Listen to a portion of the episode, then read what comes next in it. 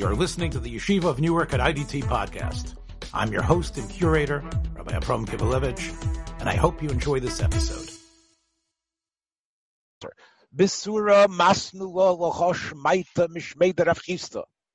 In Surah, which was of course yeshiva started by Rav, then Rav Yehuda took over, then Rav Huna took over, then Rav Chisda. Man, that is a tremendous group of leaders, right? That's why Surah is such an important yeshiva. So in Surah, eventually, and the yeshiva still was around for a while, they would teach this statement that we're going to talk about in a couple of minutes. They would st- this this sugya, they would teach it in the name of Rav Chisda. That Rav Chisda was the author of it.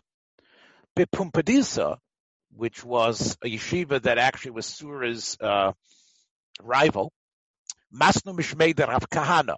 They said this was based on Rav Kahana. I'm not sure if Kahana ever was uh, a Rosh Hashiva in Pumbedisa, but the next person definitely was in Pumbedisa. The Amrile, some say was a Shmei de Rova. Rova got his training in Pumbedisa. Abaya and Rova are Pumbedisans. Even though uh, Abaya's Rebbe, Rav, Rav Yosef, studied in Surah, it was in Pumbedisa that Rabba and Rabbi Yosef acted as Rosh Hashivas. And that's where Rava and Abaya both studied. So it's not surprising that Pumbedisa should attach it to Rava and Surah should attach it to Rav Chisda. So what was it that, uh, even though Rava had a connection to Rav Chisda as well, he ended up marrying uh, Rav Chisda's daughter, but Rava was a Pumbedisa man, at least uh, uh essentially. So anyway, so we have two yeshivas, Pumbedisa and Surah, each one claiming ownership about this question. Man Tana Who is the Tana that we can connect to this that the rabbis have said? That if something is connected to it, even though it's not being used, right, as we saw in Rashi says, Kugon that we say it's called a Chibur, and that means even though it doesn't seem to be essentially part of one thing, but because these two things have been stitched and put together now, right now they are like one thing. And therefore, when Tuma touches one part of it, it permeates and spreads into the other part. Who's the one who says that? Who's the Tana who says that? Minocha. This is what a, and of course we saw we saw the principle yesterday on display in the Mishnah in Kalim, but there was no name attached to it. So this query, this question that was asked in the time of the Merayim was to find who is the Tana of that opinion. So that was either Huna's question or Rava or Rav Kahana's question.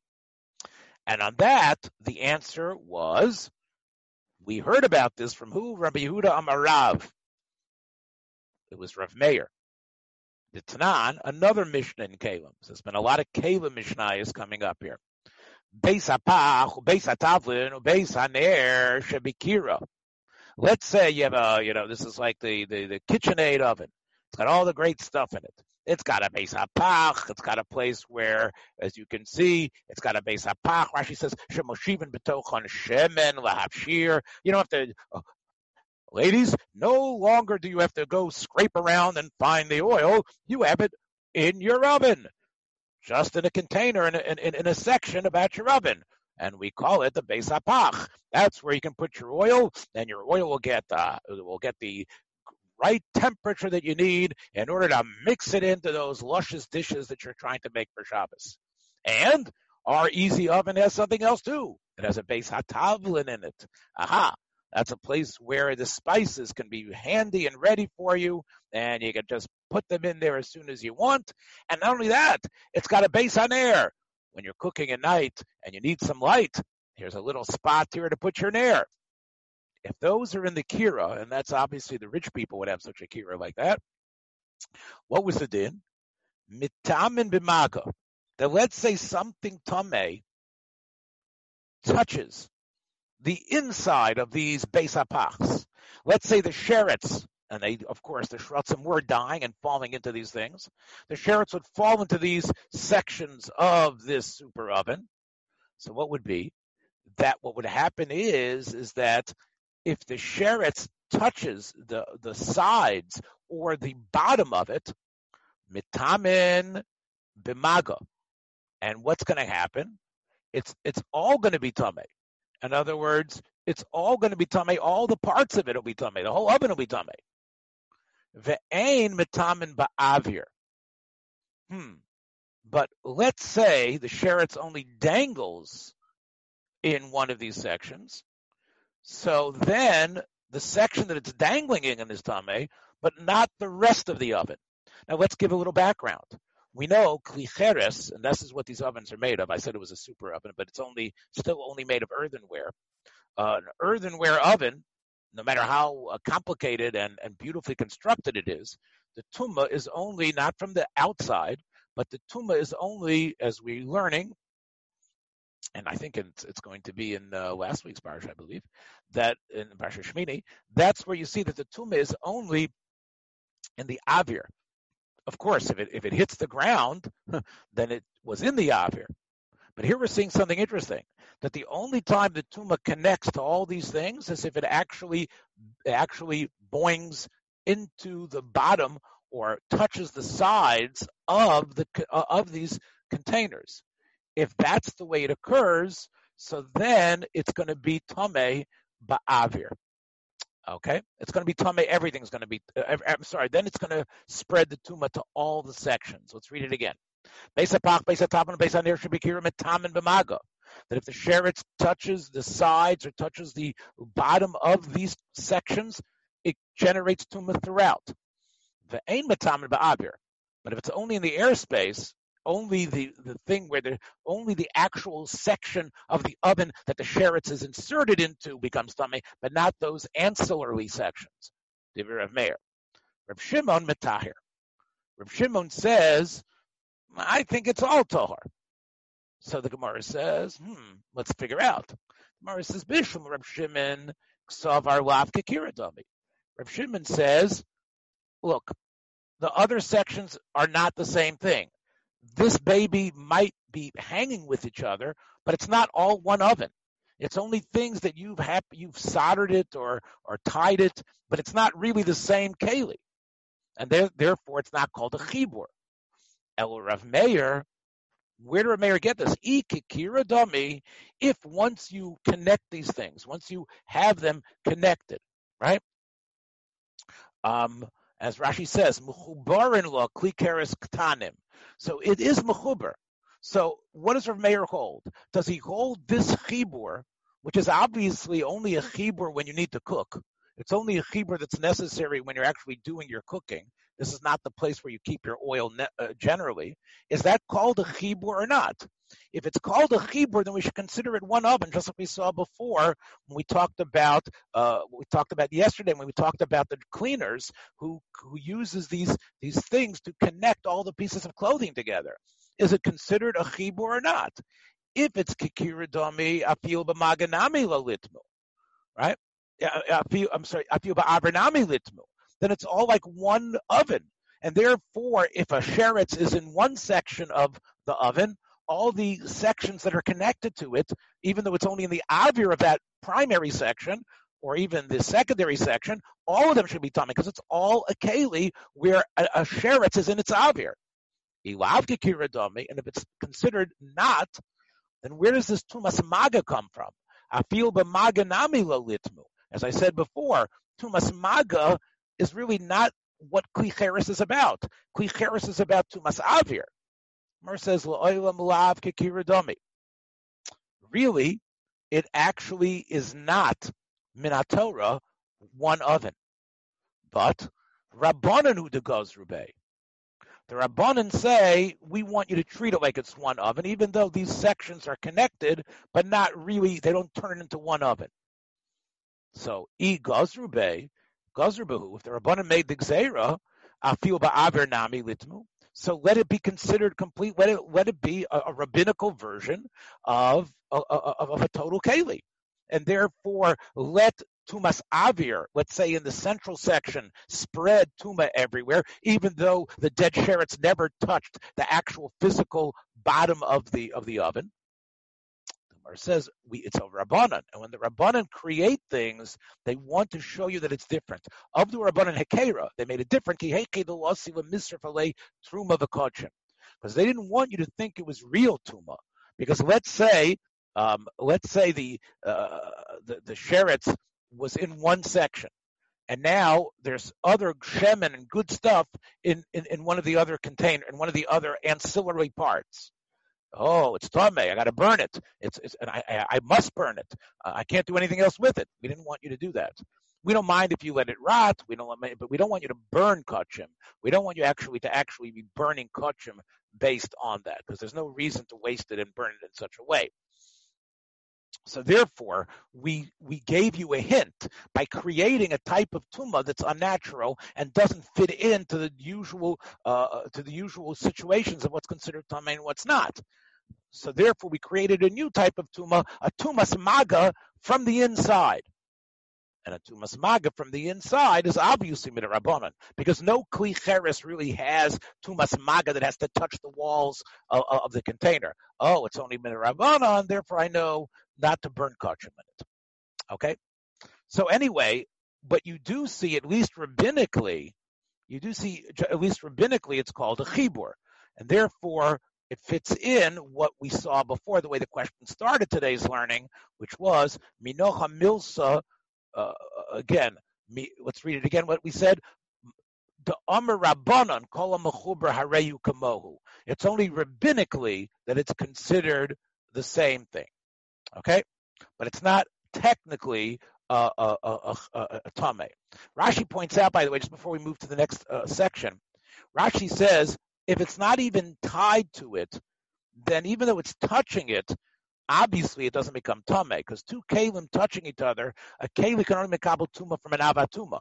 So even though the sheretz is an avatum and it touches, let's say, one of the sections of the of this oven, and the other thing is connected to it but not tied to it, so it's just one keli touching another keli, and of course that doesn't make the second keli tame. Even midrabanan, we didn't do that. So even though this is still only midrabanan, we still put limits on it. Next, Tana Rabbanan, Mispirish Prokim. Aha. So this is like scissors that you take apart. Misporet shel prakim that you're able to take apart and put together. Izemel shel rehitni. And let's say you have an izemel. So what's an izemel? Izemel shel rehitni says Rashi. Uh, Rashi says, "Shemachakikim bos atrisin v'noisin abarzel techtfu shel eitz amasukin lo." So this is like a very uh, like a scalpel, and, and and and that you actually you know you put grooves and things into the into the into your into your trisim, which of course is is is, is what you use for your um, uh, your window treatments uh, to take, right. So therefore, you put grooves in it. So it's a very it's, it's it isn't a uh, like a like a saw or a hammer. It's a very subtle instrument. So, you, but it still has metal that's sharp. That goes into a tfusho eight, a, a, a crafted piece of wood, hamasukinlo, that's made special for that uh, blade. And after you're finished with it, I guess for safety reasons and other reasons, I don't know if it's safe or not, but you take it out of the, you take it out of its, uh, uh, uh of its shaft. You take it out of uh, its, out of its container. So that is what the izemel is. Izemel shorehitni. It was used by, uh, you know, like like like the the real woodworkers when they're getting very uh, subtle and they're very, very precise work that they're doing on the inside of the house. They use these rehitnis. Okay, so the izemel shorehitni. Hmm. Chiber lutuma. What does that mean? That means if a sheretz falls on one part of it, that even though you can't take it out, both are tummy and they both parts have to go to the mikvah in that way. Or let's say they are in, and this is going to see in a minute, if they're in the room of the meis, they're both considered tame. But one second, ein chibur lahazoah. But even though if they're the room in a meis, you have to not only wait for seven days before the keli becomes tahar, you have to sprinkle paraduma water on it. Not as far as this goes. You don't need to sprinkle paraduma on it. Let me say it better you need to sprinkle paraduma on both parts of it. Normally, when it's one keli, for example, let's say it's a human who's getting paraduma water on him. As long as it hits part of him, it doesn't have to hit his whole body. It doesn't have to be like, you know, like Judy Carne and Laugh-In, where she got the water uh, poured on her. That's for you, Richard. The, the, the, you got the water thrown straight all in her face every single time. You know, that's not the way it works. As long as it hits part of your body, that's enough. So here too, if it's considered a chibur, then why does the why does the paraduma water have to fall on both the wooden part and the metal part? That tells me it's actually two kalim. Hmm. So let's read it again. And that the Gemara wants to know about this Brisa and Monavshach. If you're going to tell me that it's considered one item, a nami, then even when it comes to sprinkling paraduma water, landing on one is good enough. It's like the paraduma landed on your hand, doesn't have to land on the, your other hand. But if it's considered really two kalim, then why, if if the if the sheretz touches one part, is the other part tame? Afilu tumenamilo. So Amar Rava Rava said it's really like this, and this gets into what we talked about yesterday. Dvar Teira b'shas melocha chibur. This item, when the rehit, when the when, when the woodworker is using it, when the uh, when the barber puts them together. So when he's in his job mode, then this item, because of where he's at, it's considered one keli. That's the way it is minatera. B'shas melocha chibur. And if it would be, if, if that's when it became tame, then it would be both. Then both parts would be tame, even though only one section of the scissors was touched. Lahazor. But shelo b'shas melocha, when you stop using it, and, and, and, and the normal person takes it apart the barber, when he's not using them, he doesn't have a customer, he's closing up for five days or today, forever, right before the next customer comes, he's going to separate those two, those two scissor parts, he's going to put them away, and they're not going to be connected anymore. So then, if, but if, if he hasn't yet done that, they're just sitting there waiting for him to get around to it, then it's not a chibur. Ain't no chibur lo lo However, goes Rabbanan Altuma, the Rabbanan said that even though the normal barber, the normal carpenter is ready to disconnect these two parts, the rabbis say if Tuma happens during that lazy time, when he hasn't yet done it yet, the rabbis say we're going to treat it as both parts being Tame. Right? Because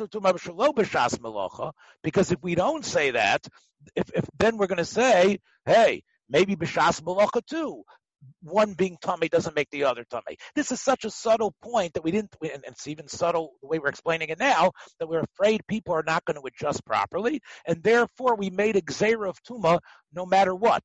Even though technically, once the barber had stopped using it and the carpenter had stopped working uh, on the wood in the in the precise way he was doing, and it was ready to go home, it shouldn't have been tame both parts if tuma only touched one, but we were gozer tuma on both. And therefore, we did the Gzeira in a way that you realized what? That it was only the Rabbanon.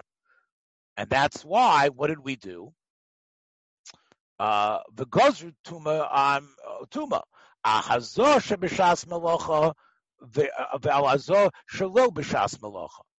And that would mean also we we told you that you got to put hazah on it as well, but you really don't.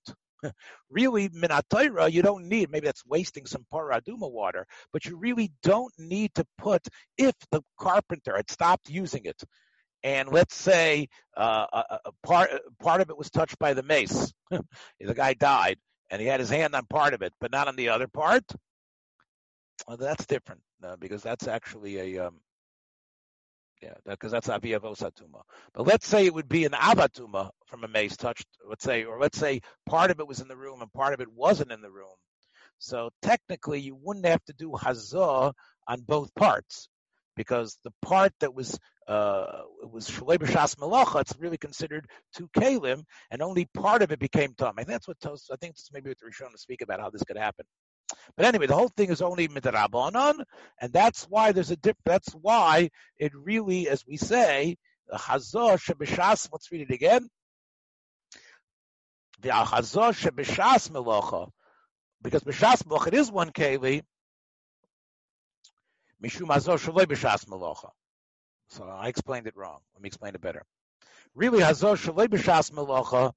You wouldn't have to. You, would need hazah on both parts But we said even if it became tame while the barber was using it, we we say that when it gets when it's time to be matar this, do hazah on both parts. Really, again, I, I, I misinterpret this. I'm going to explain this better. What happened was someone died in the room, and the barber had finished cutting the hair already, and it was sitting there waiting, and it was already time to close up shop. And then the guy dies. So everything in the room is tame, and you have to. all the kalim need hazah. But since the barber had stopped using it, technically you would need to do hazah on, and you do always do hazah on both parts of the scissors, even though they haven't been disconnected, because it's like two separate kalim. It's as if they were separate. It's like the barber chair uh, uh, and, and, the, and, the, bottle of uh, I don't know of, of, alcohol, whatever it was that, that that he uses to put on the guy's face even though they're now scissors connected, technically, halachically, they're like two different kalim. And because of that, you, when you take these things to the mikvah, and, and, when you take these things to the mikvah, and before that, when you do, you sprinkle paraduma water, you would obviously need paraduma water on every single keli in the house. So, so therefore, you would need to put hazah on each part of the scissors. So we are gozer even if the guy dies while he's in the middle of giving haircuts and therefore it's considered one keli now, we still say do hazah on both parts because it's not so clear the difference, and therefore we are machai do hazah, even though technically you don't have to. I hope I explained that okay. Now, what do we say in the Mishnah? We said in the Mishnah there are certain types of material that you're going to do hatmana with and certain types of material that you should not do atmana with. The stuff that the Mishnah mentioned was the stuff that Erev Shabbos you don't do atmana with, because putting the warm kugel, whatever it is you're cooking, inside this thing is actually going to cause it to be Mosef Hebel. It's going to cause it to get warmer and too hot. And that's even though you're not doing it on Shabbos, we're afraid that if you do that, you might decide to use real hot coals, and that would be a problem because then you wouldn't be able to resist uh, fiddling around with them on Shabbos itself.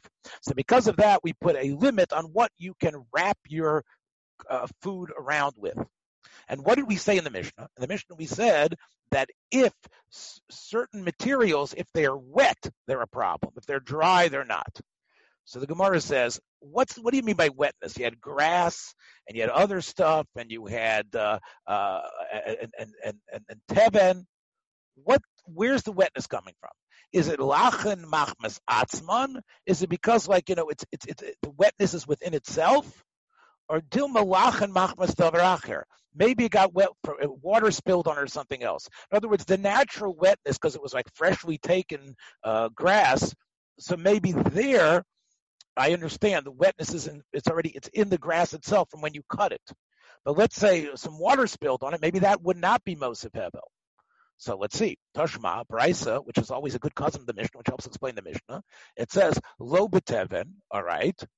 The lo bezogim, okay. Those are those uh, leftover wine pieces, uh, great material. The lo bemuchin, Okay, that's the soft materials from clothes that have been uh, uh, run down already, and the strips are there, whether they're silk or cotton or whatever it is. The lobas of him, and not with grass. Bisman shehein lachin. All of those should not be used to wrap around Hatman on Erev Shabbos if they are wet. So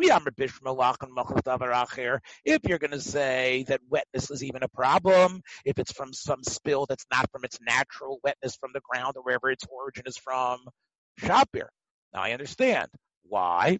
Because these pieces of clothing, uh, these little strips that used to be part of someone's clothes, these soft materials that we said yesterday, a lot of people use them as felt to, to, to, to, to, to stuff in their hats and stuff like that. They don't have natural wetness. so obviously wetness could be no matter how they become wet, even though it's not from somehow the natural juices from where they come from. When these items get wet, somehow some chemical reaction occurs that when that they can cause the food that's wrapped around in it to become hot. If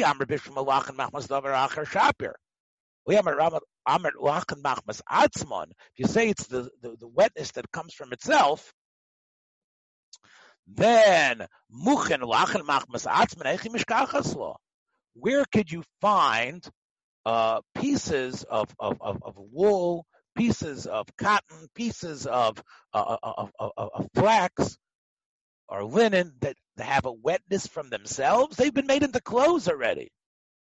Or says not necessarily, because you know what? You can have some wool that was like stuff that was left over from your sweater, and you know where it comes from? Mimarta de bene atme, says Rashi. What does that mean?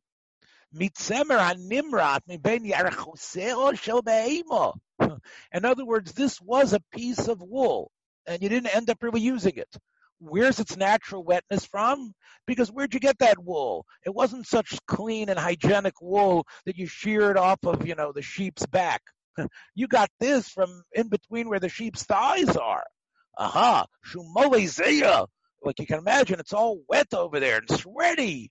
V'lach me'atzmo and therefore it stays that way. So it still has some of that natural wetness in it. And that's what we were talking about in this brisa, and maybe even the mission as well. That we're talking about when it's wet from its own natural origin place. Hmm, okay. V'had Rav Oshia tomnin biksus Aha, you can use a uh, a blanket that's old, ubeperis yavation, and some old fruits and stuff, avlo biksu but not with a blanket or a cover that's wet, lo beperis lachen. What are you going to tell me with ksusalacha? How do you have a blanket that is wet and it's from its own natural origin of wetness? so where do you have wetness that comes into the blanket from its own self? Somewhere says, you know where? Mimarta de It could be this was a blanket that was stitched together from the wool that came from the sweaty un, thigh area of the uh, of the animal, and it stayed that way. I don't know how old it is, but it can still have that wetness in it. Maybe that's what we're talking about. It, it, it's a blanket and it got worked on, but you can still feel the wetness. I can still feel that wetness of of uh, I can still feel that wetness uh, even in the uh, processed blanket. Next Mishnah. Time the biksus. Aha, we just learned. you can do atmona with a shush. It can't be one that's wet, though, as we just saw. But you can use atmona. This is an Erev Shabbos atmona. You can use a blanket. Linus is happy about that, or not happy. Ubipeiros, and you can use peiros, we just learned, and kanfeyona you can use the wings of a dove. All right? In other words, the dove's feathers. Okay? Dove's probably not alive anymore, but if you got them, you could use them. So what's a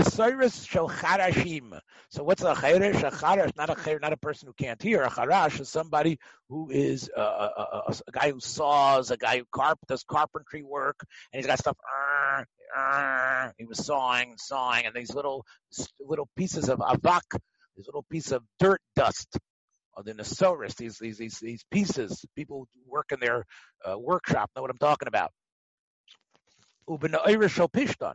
And that's when you start, when you've combed the flax pieces, also some of those pieces fall off. We know they make very good firewood. They burn very quickly. But those can be used. Daka, though, when they are small pieces. Rabbi Yehuda Oser Bedaka. Reader says, you know what?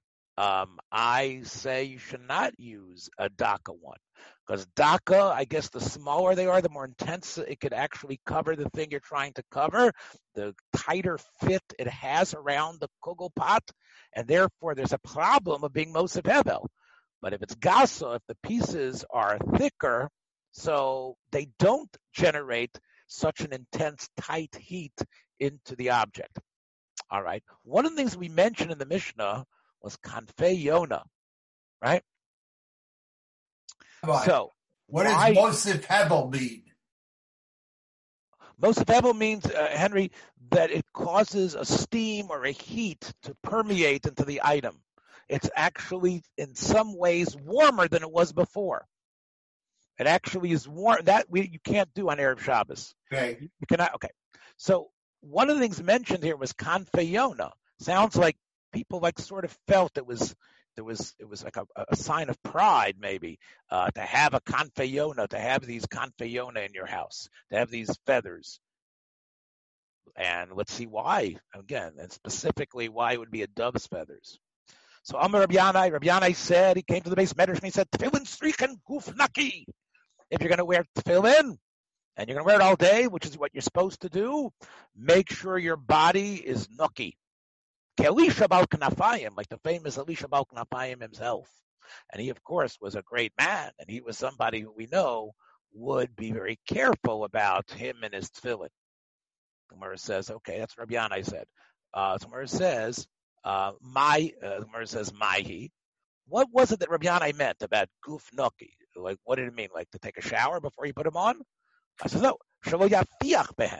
It means that you got to be careful, even though, as we know, sometimes I guess maybe this is one of the advantages of not of being in Coronaville. We we're not around people in shul, and we can smell uh, their flatulence. But we know even if, if it's your own in your own uh, uh, you're careful that you're not going to uh, pass gas while you're wearing tefillin. And as long as you're wearing tefillin, you're going to hold it in, and if you really need to, you'll take the tefillin off. So that's what guf naki means. Rava Amar, he says, I think what it means is something a little bit different. I, don't think it means that you, right? Um, Rava says, that you should not be sleeping with them. That's the idea. Now, is Rava arguing with Abaya on this point? Let's take a look at Rashi. Rashi says, Rashi says, um, what does it mean? That when it happens and you're feeling it, you can have the physical, I don't know what dexterity it is, but the physical dexterity to not, like, not to submit to the common feeling is to just, okay, just let it out. But you can actually hold it in. Now, which means that obviously you have to take it off if you see that it's uh, uh, uh, it's uncontrollable. And the other thing is that from here uh, we have uh, the halacha not to put tefillin on a child. Right? Normally we talk about the idea of chinuch, right? There's a chinuch set. Like you want to buy a, a chinuch set of daled minim. Most people think that means it's pasul. No, it's not pasul. It's just not mahuder. But there's still an idea of being machanech your your eight, nine, ten year old with uh, with Daled Minim. Now again, obviously it's within reason. If you don't have the money, it's another thing. But there is an idea of, of, of being machanech your children in the midst of of, of Daled Minim. Machanech them in many mitzvahs. Why don't why aren't machanech children in tefillin? Right? Why not? It's a tremendous mitzvah important mitzvahs we're going to see here in the Gemara today. So one of the reasons is is because we don't think they can actually do this guf naki business. What Abai is saying. They don't have either. They think it's funny or whatever it is. But the point is, is that that type of self-control we don't think children have, even when they get to be nine, ten, or eleven. And therefore, we wait till their bar mitzvah very close to it uh, to do that. Actually, in Yemen, that wasn't that way. Uh, uh, the Taimanim never had a Messiah not to put tefillin on younger children, and they actually did. There's many images and pictures and, and rec- records of the, the Yemenites, the Taimanim, uh, allowing their, uh, their their young children, even at the age of 10, 11, uh, to walk around with tefillin. Uh, because the Gemara never says you, you can't. Just have to have guf naki. Maybe the Yemenites are more disciplined as that way. Again, my experience with the Yemenites tells me that might be true. So let's go on. So, so tefillin strichen guf naki kalisha balkanapayim. So abayis rafiach ben Rabba marshal yishan behem. Right. Let's look at Rashi. Shemi yafiach o yirakeri, because then you can't control. In other words, yeah, Rub is also concerned, but Rub is not concerned about, uh, as you're going to see in a minute. Uh, when you're awake, we expect you to have that self-control. When you're asleep, then you're not in control. In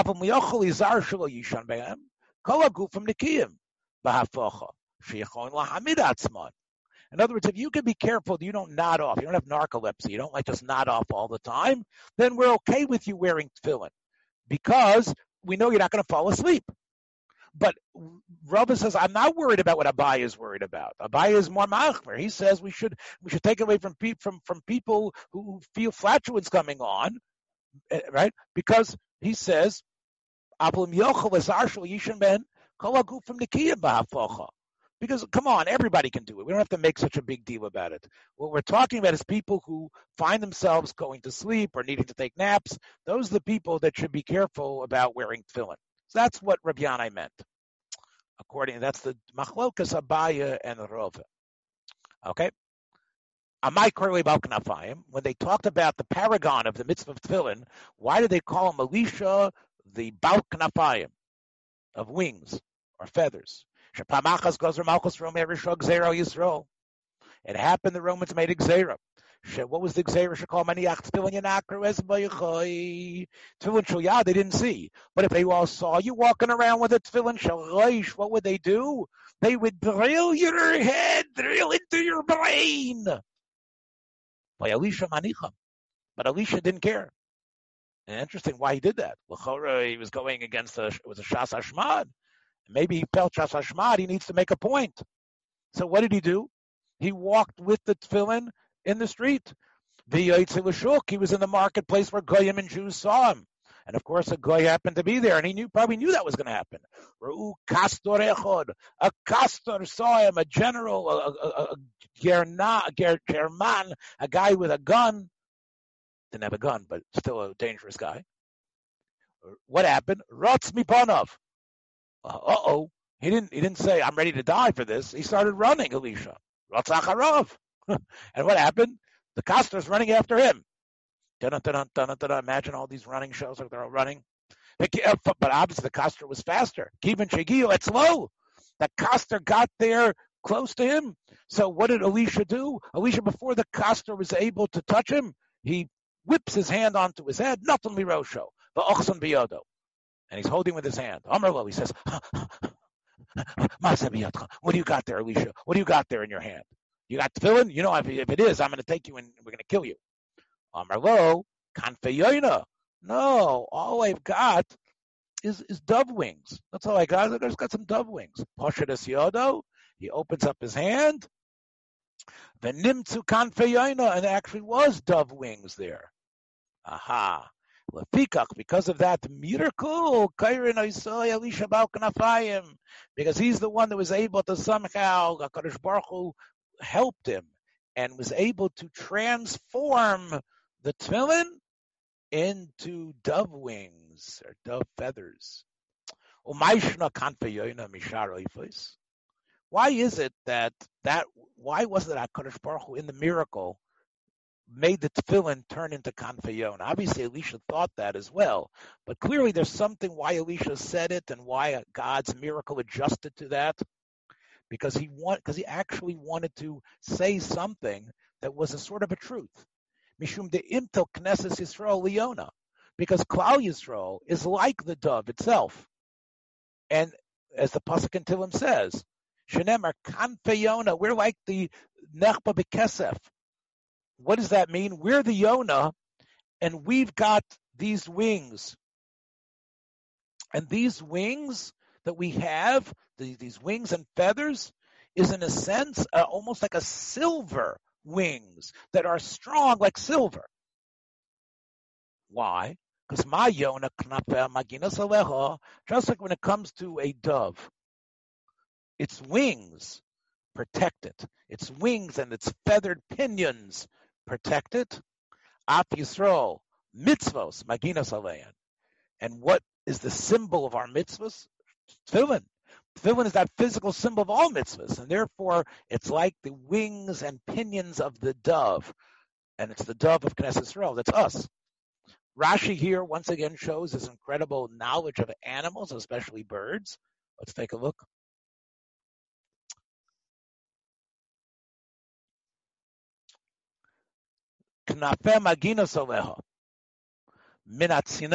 First of all, the dove can stay out in cold weather because it's got thicker feathers that protect it. But it also protects it from any other bird that attacks it and from some human that's trying to come and grab it. What does he do? He nilchemet. He fights with the with its pinions and its wings. Umaka berosh kafeha. And it, and it hits its enemy with the tip of its wing, with the tip of its of, of its wing. Take that, take that. Mashenke and Bisharo, because other birds they go with their beaks, right? Other birds they peck you, right? Or they or they or they jump up and with their with their uh, claws they uh, they they try to fight. But the dove fights with its wings. How did Rashi know that? Rashi obviously had done some bird watching, and it's obvious that he knew how they worked. All right. Next part of the Gemara.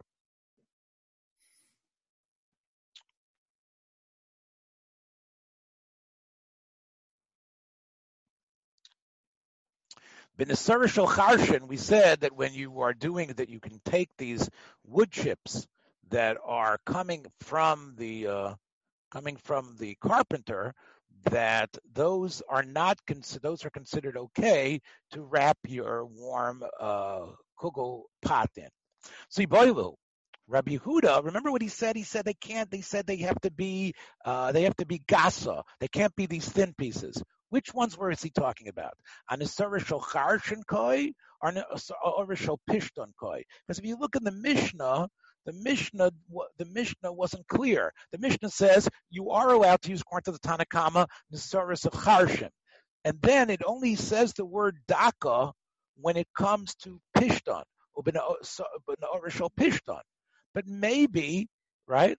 Maybe what Rabbi Yehuda was saying is that that that he's arguing on on on, on both because it could be when it comes to charshim, the Tanakhama says you can use all you can use all types, right?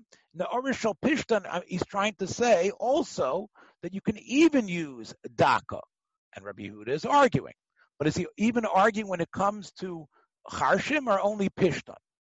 So let's see what the Gemara says. We know he's clearly going on Pishtan. Is he going on both? Toshma. The Tanya, Rabbi Yehuda Omer, no Eirishal Pishtan Daka. Aha. Hare hu. The only thing he came and made a statement about was the stuff from the flax pieces, not the stuff from the wood chips. Shmami, no, the only thing that he thinks is a problem is the Orishal Pishton Koi. But when it comes to the um, when it comes to the uh, stuff from the carpenter's uh, slices, they can be even thin, and Rabbi Yehuda would allow that. Next Mishnah, time the Mishlochen umetaltum son. That you can use shlochen. What are shlochen? Sounds like a good Yiddish word. Shlochen. Uh, shlochen. Says Rashi, oiros, it skins. The targums vayishvach, because basically when you strip the skins, you send them down in a in a vertical one shot motion. So therefore, skins be, became known as shlochen, because when you when you skin animals, you sort of like strip it right down. So it's like you sent it down on a trip down. That's why we call it shlochen. So skins became known as shlochen. So you're able to take these animal skins. Remember, they had animal skins all over the place. They always ate fresh animals and slaughtered animals. So they had a lot of animal skins around, a lot of pieces of animal skins. So you can actually wrap your kugel pot in that. And not only that, you're able to do what? You're able to move them. They're not muksa. Begizet uh, tzemer. You can also do hatmana with the wool shearings, but those ain't metaltum son. Why? Because of muksa. Because remember, the wool, wool shearings, they're going to make something. You're going to sell it. You're going to stuff uh, something with it. So even though, as we mentioned yesterday, the fact that you used it once doesn't mean it's not muksa anymore. The gizet zemer. That was the question we had yesterday. Okay. And there was a question how we weren't. Once you use it, does it make it non-muksa now or not? But there is a, a, way to learn that they might be considered muksa even after you used it. But that's not the case when it comes to the shlochen. The shlochen are muksa whether you use it or, or not muksa whether you use it or not. Gizet tzemer, it, it, depends how you learn. We did that in yesterday's Gemara. So now, osa. What is a standard way to do hatmana and not get into a problem of muksa? We'll see. Noteles kasui. In other words, basically, the problem is um, you know that you've put possible muksa items all around uh, the pot, right?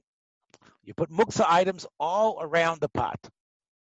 Now, you're still you're not going to throw those out as we saw yesterday. So they're muksa definitely for the Shabbos. So how are you going to get the pot out? So what you do is you take the the top of the pot, the kisui, of the pot, which is a keli. So it's on top, and you you you take the top off, and and the, the top is rising above. The, the, the top is not covered by the, the, the little pieces of tzemer. And then when you take the top off, hay no float. Then the stuff on the sides falls. And since the stuff on the side has fallen, now you can lift this thing out, and it's not a problem of moving muksa anymore. Rabbi Elazar ben Azariah Omar, he says, I think that um, in general, I want to just add another thing you need to do. The kupa, this box, mut, mut, mutta outsida, uh, shift the box on its side, tilt the box over on its side, the no-till. And then the, the, the, the, the top the of, of the kugel, the the, uh, the the the covering of the kugel pot will will fall off, and then you'll take what you need. Why? And then tilt it back. Okay? And this way you don't take the whole pot out. Why? Because maybe what you might do if you do it normally, if you don't tilt it, you might think, oh, I'm just going to lift this whole thing out of here. And once you lift the whole thing out of here, you're going to see you don't need all that trumot. You don't need all that kugel. And you're not going to be able to put it back. Why can't you put it back? Because you've got all the muksa items around it, and you're not. It's, it's, Shabbos already. You're not going to be able to repack it. So therefore, the practical answer Moshe ben you gave was to put it on its side. You know what? It's all right. No tail machzir. We'll see why. Rashi's already points out why. Uh, uh, if you take it back, aren't you re re? It's not a question of, of chazara of of because there's no fire here. It's not like on Shabbos that you're putting it back in the oven or warming it up. But it's impractical, right? Tom says no. You can still do it, and it seemingly you can still wrap the stuff around it. So Yosef Rav Yonasan ben Achinoy, Rav Yonasan ben Elazar. Two Yonasans, two Yonatans. I think we have Yonatan here too today, and I wish I had my little Yonatan here also, but maybe one day he'll listen to this. Yativ Rav Yonatan ben Achinai, Rav Yonatan ben Elazar, these two Yonatans. The Yosef Rav Chanina bar Chama Gabayo, and Chanina bar Chama was right by them. The Komavoilu and these two Yonatans had a question. Shlochen Shabalabayis Tanan. Shlochen. What does Shlochen mean? Shlochen means of the Balabos right? A balabos, a regular Jew who happens to have a bunch of animal skins. Abel Shaluman, if he's someone who doesn't just have animal skins around from all the animals he slaughtered and from all the barbecues he made, he's got them there, as Rashi says, Omedis Lamochron. He's going to what? He's going to sell them and have them look nice. So can the umin use them on Shabbos? Are they muksa for the umin? Are they considered muksa, machmas and kiss? It's part of his job even though Rashi says they clearly could make nice things to sit on, but maybe in the Uman's house, that would be considered muksa. That was the question. Right? So, oh, Dilma, so, let's take a look. So let's see it again. What was the question? Shlochen shabal abayis tanan, abo shal umen kim in the cup of the white lo metaltin and lahu. Oh, dilma shal umen tanan. It can even be of an umen. And even an umen's uh, skins can be moved. Rabbi Yonasan ben. So one of the Yonatan said. I would say this Mishnah that you can use the skins to cover the kugel, a kugel pot is for a baba boss. woman I know they're, they're very picky about it. It's muktzah and you can't use it. Um, okay. And I guess the problem is where it's like, right? Amr Rabbi Chanina Bar Chama, Kach Amr Rabbi Yishmo Rabbi Yossi. We'll find out. Rabbi Chanina says, listen, you guys don't know what you're talking about. Rabbi Shmuel Rabbi Yossi said. Now let's go to the next page.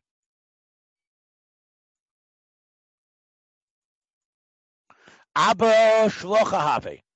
My father was a shlocha. My father was a guy who worked on stripping animals. The famous Rabbi Yossi. But Omar, he used to say, and even when he wasn't selling them, he would say, "Hey, let's go sit on this stuff." So you see, it's it's the woman is just like a baba boss. He's got them around the house. So therefore, the item even on Shabbos is not muksa. Meisve, is that true? In other words, even something an uman might sell, but if they're just lying around his, his room or his house, he doesn't consider it muksa. What about this case? Let's say you have these uh, pieces of wood. That the Balabas was working on some project in the backyard, but he's obviously not an expert carpenter, and he's got these pieces of wood. You're allowed to move them on Shabbos. They aren't considered necessarily building materials. Bishal Uman, but if it's from a Uman, it's from a professional carpenter, he he has that to sell. Ain't metalton lasan. But let's say you're thinking, hey, these are perfect. I've got about 20 people coming. I can just put the bread on this, and then the waiter comes out and he he, he puts the chalas on top of this uh, flat piece of wood and serves it. So it's like a serving item. So then, then you could move it. So what do you see? You see that when he has these pieces of wood around the house, uh, the carpenter considers them muksa. So why is that different than the tanner or the guy who strips pieces of skin? Doesn't know. You know what? Shiny, avu, shiny nesarim, the kapet alayu. Those could get ruined, and that's the reason why you have to have uh, a special machshab on them because those get ruined a lot easier than skins. Okay, how about this? Tashma, oros, when it comes to skins, leather, bein avudim and avudim. Whether you've actually worked on them, getting ready to be, uh, getting ready to turn into real leather, that you've you've worked on them with special material in your hands, and they're now soft, or they're just raw. What's the din? Mutter l'taltavin Shabbos. You're allowed to move them on Shabbos. Aha. Uh-huh. Well, Amr Avudin, even though we know there's a difference between working on them and not working on them, that's only in Tuma Bilvad. That's only whether they, whether they have a shame keli to Makabal Tuma. That they only have a shame keli to Makabal Tuma only when, only when they've been worked upon and people can sit on them. So what do you see? You see that you're always allowed to move stripped pieces of of of of, of, of skin, uh, the skins of an animal. So now my love, loshna shabalabais, loshna shalumin. Does this mean for everyone, even a person who's a professional who sells the stuff, who's a professional at stripping them and sells nice, beautiful pieces? Well, that Mishnah, that Brisa is talking about balabayas. Umin my. An umin, you're telling me a metaltalin. An umin, you're going to tell me you're not allowed to move it. Then again, then the brisa uh, is somehow structured awkwardly and incorrectly. Ihachi, the whole Brisa is about that. We'll look at the Brisa again. The Brisa is telling you that um, whether they are whether they have been worked on or not, whether they have been the, the, the skins and the hides have been worked on or not, you're allowed to move them. This that there's a difference between being worked and not worked is about tuma. So this phrase is really a not Shabbos phrase. It's really, it's telling you if you've ever heard a distinction in this, that distinction is not relevant to Shabbos. It has a relevance only in a different sphere of Jewish law in terms of Tuma. So the idea was it's basically the same for Shabbos, but it's different in the laws of Tuma. That's the way the teacher taught the lesson. But if there was a difference in Shabbos itself, that would have been the more the better way to teach it. If it's true, they have to give you that whole phrase that sometimes being worked upon makes a difference, but that's only as far as tuma. Why bring in a total separate subject? Explain it in the subtle way within Shabbos itself. But when do we say the idea of muksa doesn't apply, and it's not muksa no matter what? Whether it's been worked upon or not, that's b'shabel abayis. Abel b'shal uman lo. But when it comes to an uman, then it is considered muksa. So that would have been the better way to teach it, and without bringing in the foreign idea. So the Gemara says, you know what? That's not such a question. Because this is a Mishnah that's teaching for Balabatim. It's about Balabayas. That's what the Mishnah is about. And we want to tell you, even in a Balabayas, and therefore it's like a Mishnah for Balabayas, for a Balabat, for a Balabos. So therefore, we don't want to bring in an Uman. Okay, so Kul Balabayas Kamairi. Okay, so we still don't know. So we're still not sure exactly. Uh, we, are going with the supposition that it's not Muksa, the Oiros, right? Nasara might be, but the Oiros aren't. Okay, Kitanoi. Orush Abayis, Mital son. If it's in a regular guy's house, so even on Shabbos, uh, the Balabas is thinking about using them to sit on the ground with, not a problem. Vishal Umen though, but in an Umen's house, it's Muksa Machmas uh, Chisar and Kis, Ein Metal son. And Rabbi Yossi, Lashitaso, as we saw before, who was an Umen himself, he said, Echad zeh ve'echad zeh metaltum no sons. Enechinami. Rabbi Yossi, who was quoted before, was Shitaso, in his own life, he already showed he didn't care as an Umen, but the Chachamim, I guess, disagreed. And uh, I guess we pass like the Chachamim in this case. Hodder Yosfi become a Then these two Yonatans had another question. This that we say that there's 39 melachos, get me. Where did he get 39 from? I mean, a lot of those sound pretty similar, right? a lot of those, right? Says Tosfos. The harbe melachos yesh damin lahadodi. I mean, it's borer, marakade. Uh, you know, uh, why are those different? Right? That those, right? Those, those, you're separating stuff. So why is one different? Then you're separating uh, solid from this, food from not food. Just call them one thing. Because Zora is like, it's like when you throw the wheat up and the wind separates it. Isn't that Borer? Isn't that Maraked?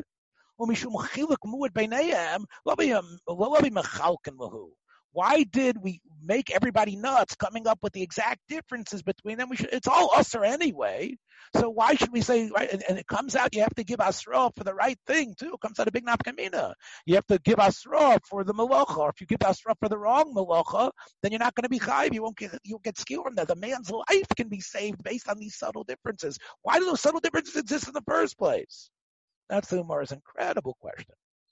So, Amar Reb Chanina Bar Chama, because one of the key principles that we know with our tradition is that Shabbos is based on Melechas HaMishkan.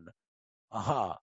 Amar Rabbi The truth is, this is what you said, Chanina Barchama. We heard a different shot. What was that? Kach Amar Reb Shimon Rabbi Yosef ben Lakunya. Keneged Melacha Melachto Melachot Shabbat Torah.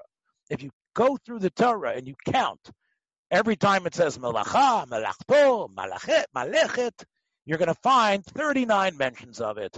And the Torah, by writing that, that's how we know that it's 39 malachas. Now, all the Rishonim say it's they, they, they took out the Sefer Torah and they didn't find it. It seems to be more. It seems to be much more than 39. But anyway, it was based on some way it was written in the Torah, and from there they got the hint from the Torah that it's 39 melachos. Okay. Boy, Rabbi Yosef. So Rabbi Yosef want to know, based on the second interpretation of 39 times, Rabbi Yosef did a little bit of calculations. He says, what about this pasuk that talks about Yosef coming in with Ashes Potiphar? Yosef's coming into his house to do his malacha. Is that one of the 39? Miminyanahu? Olo. Amrli Abai. Abai said, Rebbe, what's the big question? It's all based on the numbers. Let's get the let's get the book out and count. The lazy Sefer Torah They get the Sefer Torah and start counting. We know in another case also uh, where there was a question about, hey, let's see what's true or not. We take out a Sefer Torah. So if this is one of the 39, obviously it counts. Amr Lahu, he said, Amr Way, so he told Abaye, he said, Kika Masapkili, I'll tell you why I have a suffix here. Because I know there's actually one more. There's 40. Mishum Dechsiv, it says over there when it talks about Malechas HaMishkan, when it talks about the Malechas HaMishkan, when it talks about the fact that they uh, they kept on bringing, it says that the after the when they were bringing stuff in Parshas Vayakel Pekude, when they were bringing stuff, it says dayam. Right, there was so much they would already they don't they already overdone things. There also says the word malacha. So I'm not sure which one to count. The one by that one by Yosef or the one by the finishing of the Mishkan. So the Gemara says that what? Well, command the Omar, and the first one didn't mean Yosef had to do malacha in Potiphar's house. He was going in with the possible thoughts of actually fooling around with Ashes Potiphar. That's why he went. But he fought the Yetzirah. But originally his machshava was actually to uh, to do the deed. Oh, Dilma, what does Vayovo Habaisa mean? He was actually innocent. La'asos milachto, right? He was really just trying to do work in the house, and she was the one who tried to seduce him then. But he didn't have any thoughts of sleeping with her at that time. So maybe that is Miminyanahu. Bahai Malachta Hisadayam, this that it says by the Mishkan and the Malacha was enough, Hachikamar. Doesn't mean they were actually doing Malacha, like from the creative acts. Dishom Le'avidita, that they had finished their job. In other words, that they had finished bringing stuff. But not that, not that they had done all the malachas in building the Mishkan, that everybody had helped, Betzalel and, and, and everyone had done their work in terms of building the Mishkan. It means said, I am the bringing stuff was over. But it doesn't mean necessarily that it's the idea of malacha itself, right? Rashi points out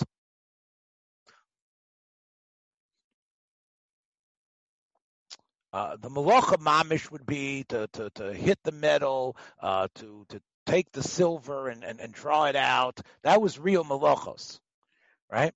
Whereas the, the other malacha is, is that they were just bringing stuff. And that's, that, it just means, it doesn't necessarily mean, uh, the malacha of, of any specific malacha. It doesn't, it just means they, they, they had brought everything that was necessary for the job to get done but it doesn't mean a specific malacha that was finished. That was the safek that they had, and on that the Gemara says, Teku. What nafkamina is here, I'm not sure, but there is a safek here, what which one we count. Mishkan. So there is a brisa that says that this is all about Mishkan. The Tanya The brisa says clearly that it's all about lining up and understanding how they put the Mishkan together. Haim Zoru, they needed to plant. Atem Israel. Why did they need to plant? They needed to plant because in order to get the dyes that were necessary to dye the, the, the, the coverings of the Mishkan, they needed to get the dyes planted. So that was they needed they needed to plant those those those babies in order to eventually crush them and turn them into dye. That's where you have Zuriya in the Mishkan. Atem Tizru. Klal Yisrael, you don't do that either. Haim Kotzru. Then they had to go harvest uh, all those plants that they had grown in order to create the dye, in order to dye the material. Atem Tiktru. Hey, Mehelu es Akroshim Agola, when they were putting the Mishkan together, what did they have to do? They had to take the beams and put them onto the Agala. Well, where the beams were on the ground, that was Rishus Harabim. The Agala was Rishus Hayochid. That was taking from Rishus Harabim into Rishus Hayochid. Atem lo tachnis Rishus Ram Rishus Hayochid. Heim horidu es Akroshim Agola Karka. They put the beams down. Atem lotoziu, that would be what the on top of the wagon is Rosh Hashanah the ground is Rosh Hashanah. Hey, motziu me Agola But they also sometimes one Levi would shift it over to the other Levi. Now we know each Agola stood more than ten tvachim. Each Agola was a Rosh Hashanah in itself. So they passed it over from one Agola to the other. Atem te lo totziu mishus hayochid mishus hayochid. The Bible says, you guys do not uh, be moshit. Do not uh, shift over from one Rosh Hashanah to the other. Versus one second. Rosh Hashanah, my it. There's no Isser going from one Rosh Hashanah to another Rosh Hashanah. It's not an Isser from the Torah. That's not what was happening in the Mishkan. What was happening in the Mishkan was the, the, the Agalot were a little bit apart from each other. Rishus Hayochid, Rishus Hayochid, and there was a clear Rishus Harabim between them, says Rashi. Avir Shebein Agolot was Rishus Harabim, and that, of course, is the Malacha that we call Moshet. That, therefore, we can't do that either. Uh, and Rashi goes through all the other malachas that are found in the Mishkan, and Rashi says it's going to be a Gemara coming up later. But you see that the 39 malachas were based on replicating specific actions that were done in the Mikdash, and that's how we came to uh, 39. Thanks for joining us for another episode from the Yeshiva of Newark at IDT Podcast. Be sure to subscribe on your favorite podcast app so you don't miss a single episode.